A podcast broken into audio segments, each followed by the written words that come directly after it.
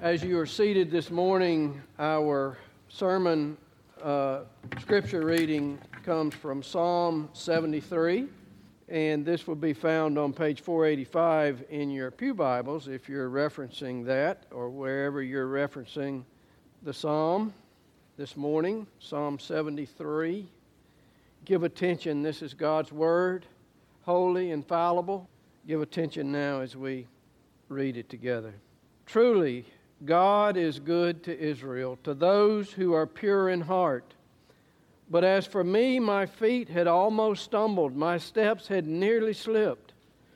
For I was envious of the arrogant when I saw the prosperity of the wicked. For they have no pangs until death. Their bodies are fat and sleek.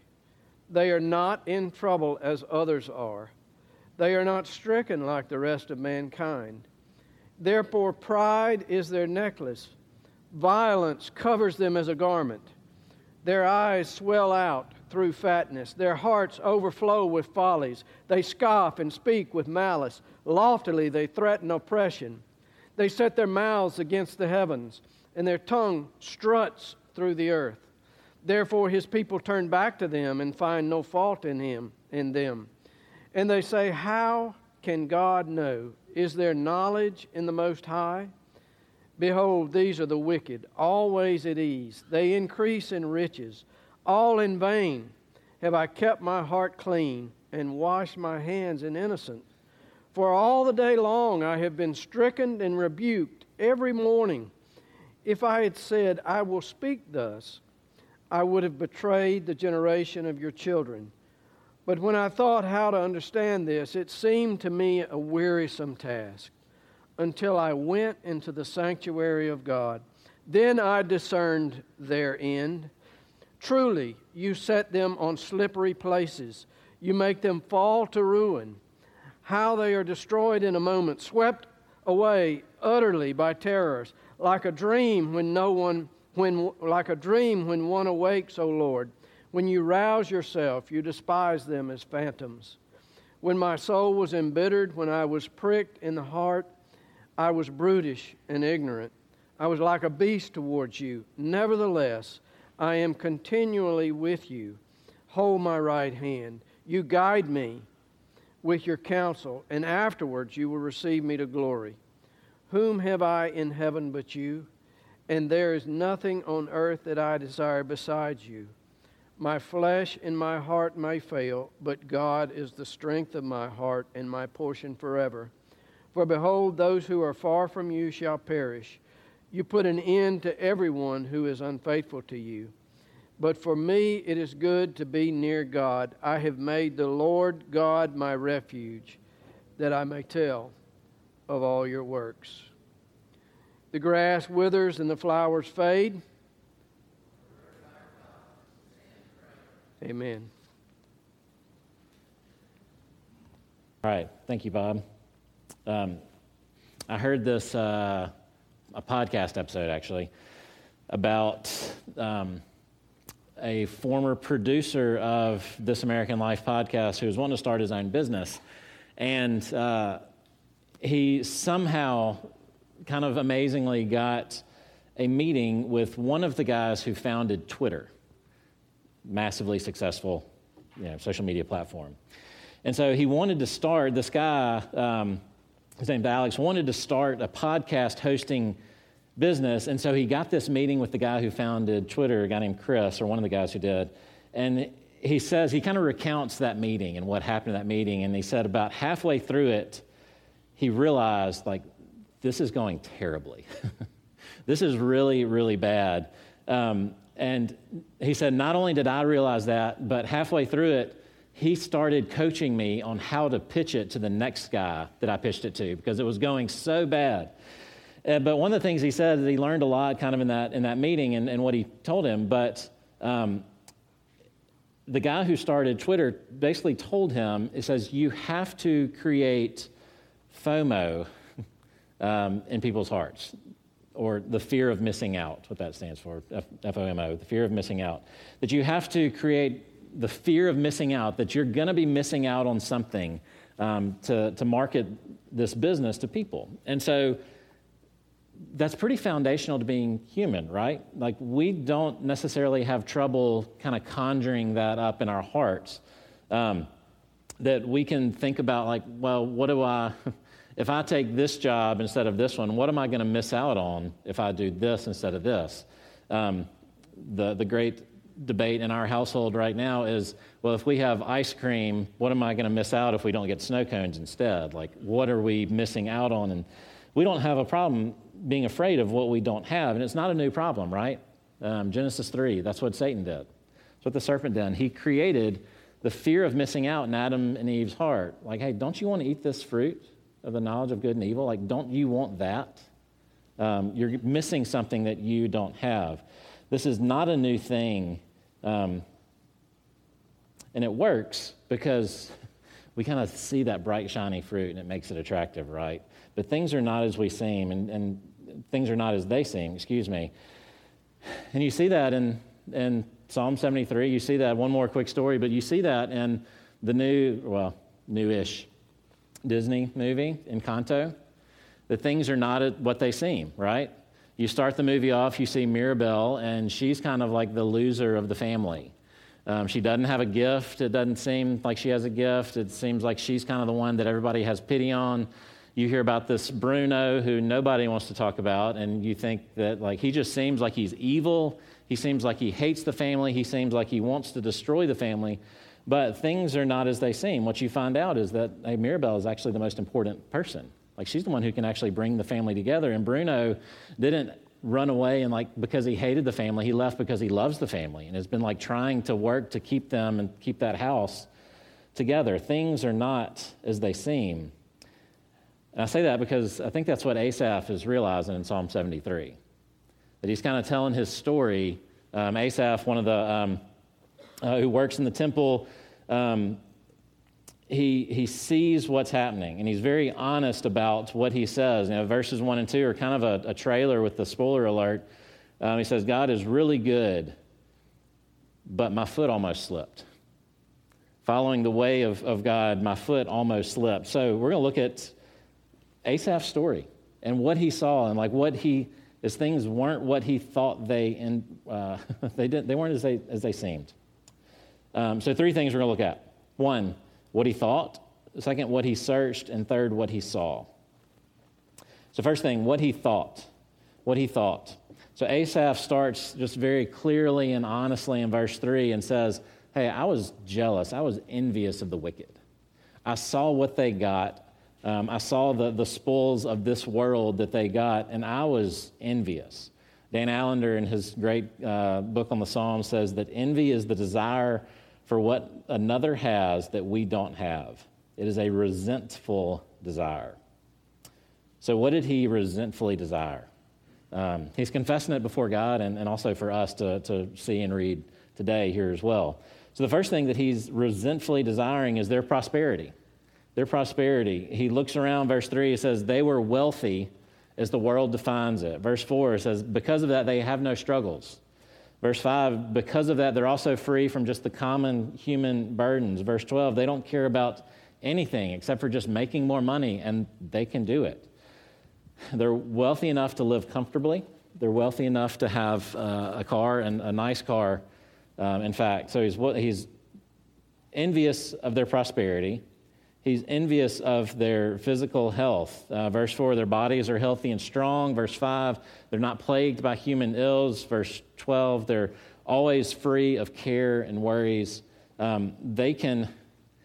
I saw a meme about Tom Brady, um, greatest quarterback, and some say athlete to ever play athletics, sports. Um, but it showed a picture of him when he was like a 21 year old uh, college student who's going into the NFL draft, and then now is like a 45 year old, you know, future Hall of Fame quarterback.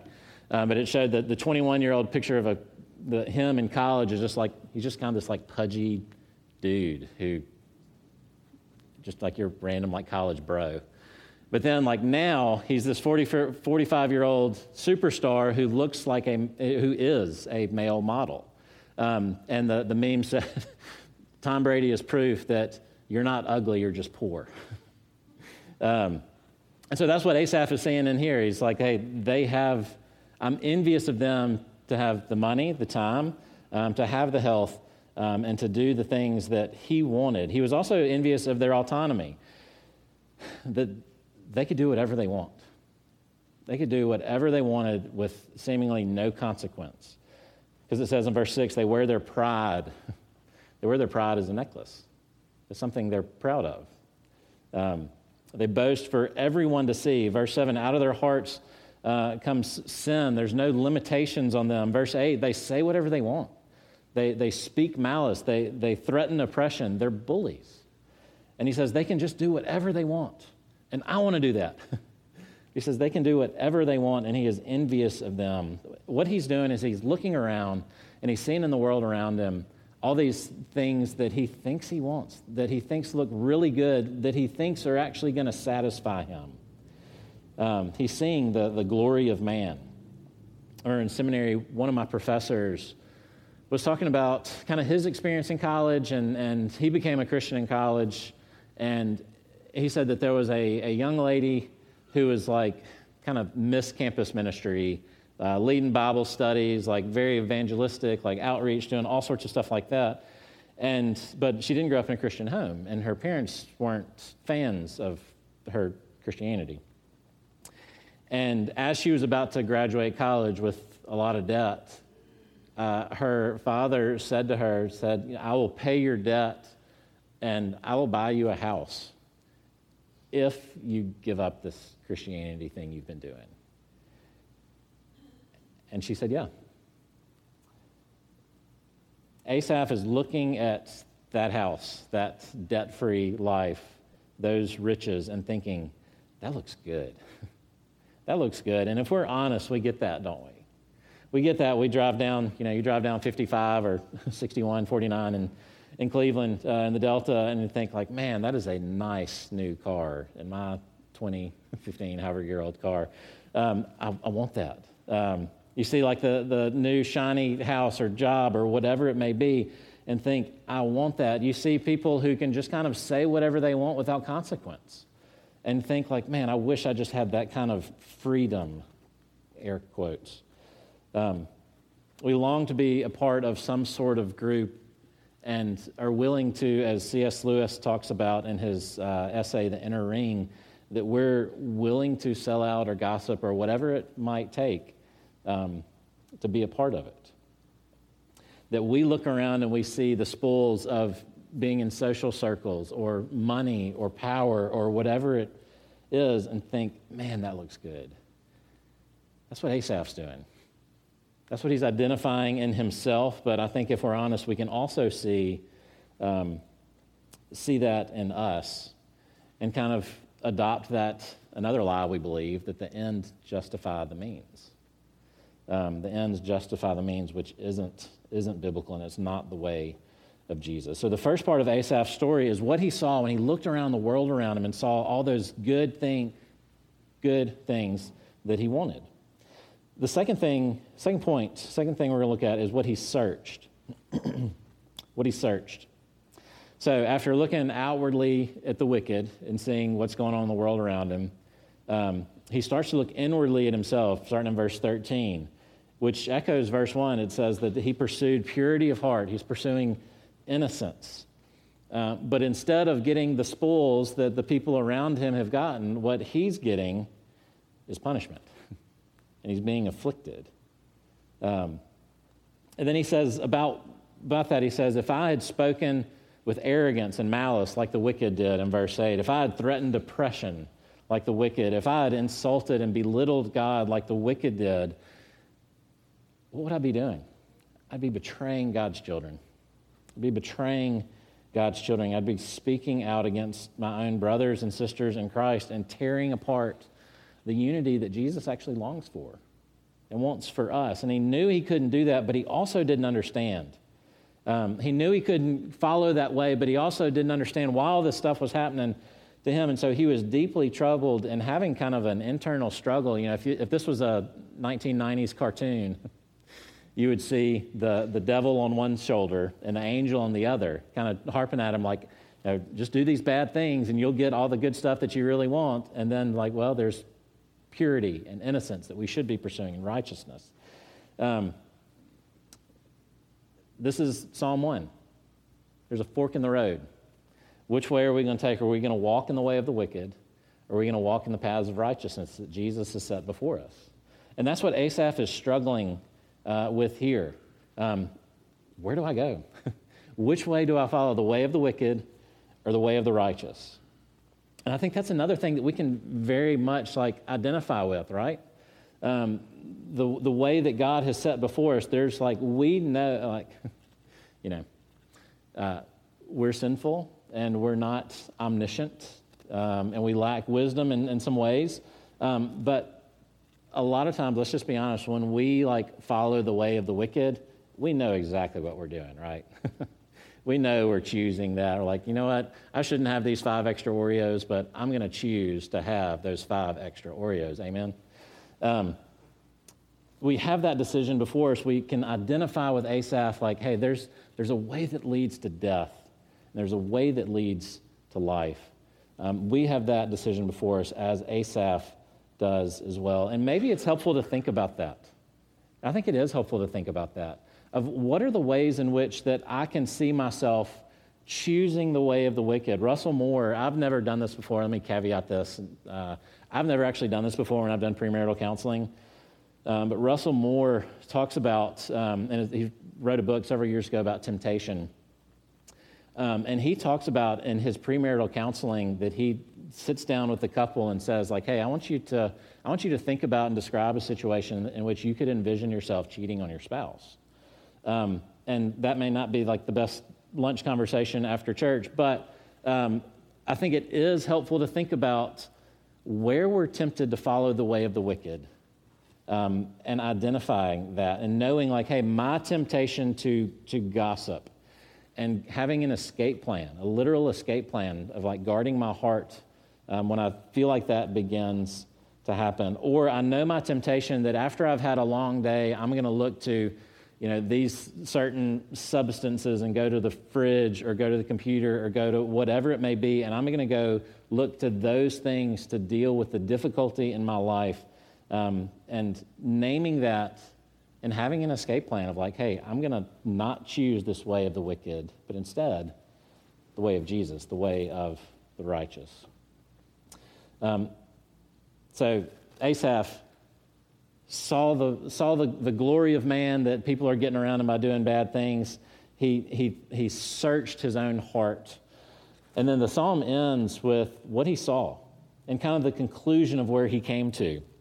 Um, and here's what he saw, what he found in his searching. So, in his internal struggle and his crisis of faith, he did a, a, a great thing. He, he went to church. He went to church to try to figure out an answer. And then you get to verse 17, and he says, That's when I understood.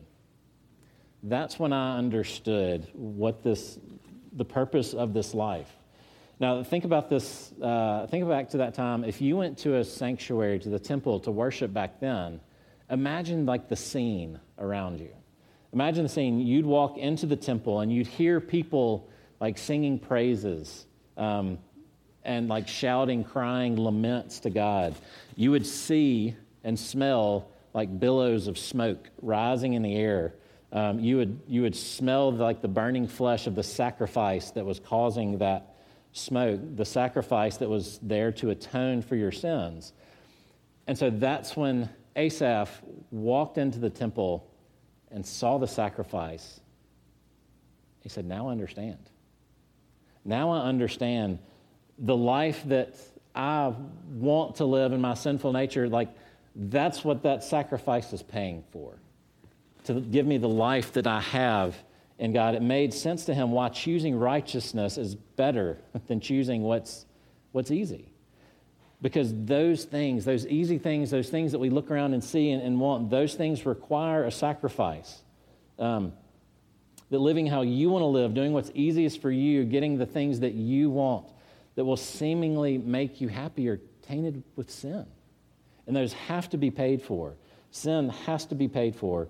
And what made Asaph joyful was God's grace to him in paying that price for his sin. That he didn't have to pay for what verse 21 and 22 says bitterness, senseless, being an ignorant brute beast against God.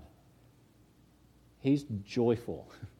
And he's thankful because he's seeing, like, hey, my life is not going to be taken for my sin. That there's another in my place who's going to be taken. And not just this animal, but it's actually, it's pointing to Jesus. It's pointing to Jesus so that in verses 23 and 24 it can be said uh, about you and me, yet I'm always with you. You hold me by my right hand, you guide me with your counsel, and afterward you will take me into glory. Asaph makes this realization. He's kind of pulled back into reality of a life in Christ. Um, the wicked claim the goodness of heaven and earth in verse 9, but what Asaph says in verse 25, he says, Hey, nothing on this earth compares. Nothing compares. Like the joy of that, that, that meal, the joy of, of that uh, money, the joy of that power, the joy of that entering that social club, whatever it may be, like nothing on this earth compares. My heart will stop beating, my flesh will turn to dust, but God is my rock and my portion forever. Asaph is giving his testimony, he's telling his story, and he learns that nothing, nothing is better than Christ. Um, the life that Jesus offers is infinitely better than a comfortable couch and a weighted blanket and Netflix. Um, this makes sense to him. This makes sense to him um, because he saw the sacrifice. He saw the punishment that he deserved being meted out on someone else so that he could have life. Have we seen that? Have I seen that? Have we seen that? Because we haven't, we are going to be susceptible to falling prey to that American dream version of Christianity. And if, if, if that's it, if that's all there is, if that's the case, then yeah, maybe that you know, couch and blanket and Netflix is going to look pretty good. Um, but it can't pay for your sins. It can't give you life. It can't give you joy. It can't give you fellowship with Christ. And it sure won't outlive you. What Asaph uh, saw and searched, and what he eventually came to realize is that this life in Christ, like, yes, it's hard. Yes, he experienced affliction. He experienced um, uh, being an outcast in, in many ways. but he realizes it's worth it. And that's the beauty of this passage because what he realizes is it's worth it. And that's from his perspective. What about God's perspective? That God looks at Asaph and he sees the choices he's trying to make, and he looks at you and he sees the choices he's trying to make. And as Asaph said, he's worth it, God looks at you and he says, You're worth it. You're worth me being that sacrifice uh, for you to have life and fellowship with me. That's the message of the gospel that Jesus has provided that for you because you're worth it. Not because of anything we've done, but because He loves you. But because He loves you. Amen. Let's pray together. Father, thank you for your goodness to us. Uh, Jesus, thank you that you willingly became that sacrifice so that we might have life and have it abundantly in you. Lord, I pray that as we can get tempted and we can look around and see the things of this world and be distracted and, and long, for, um, long for those things, Lord, I pray that you would help us remember your great love for you, that we can follow you in the way of righteousness, Lord, and not the way of the wicked. Thank you for your goodness your grace to us. We pray in Jesus' name. Amen. look and see what's next. I should have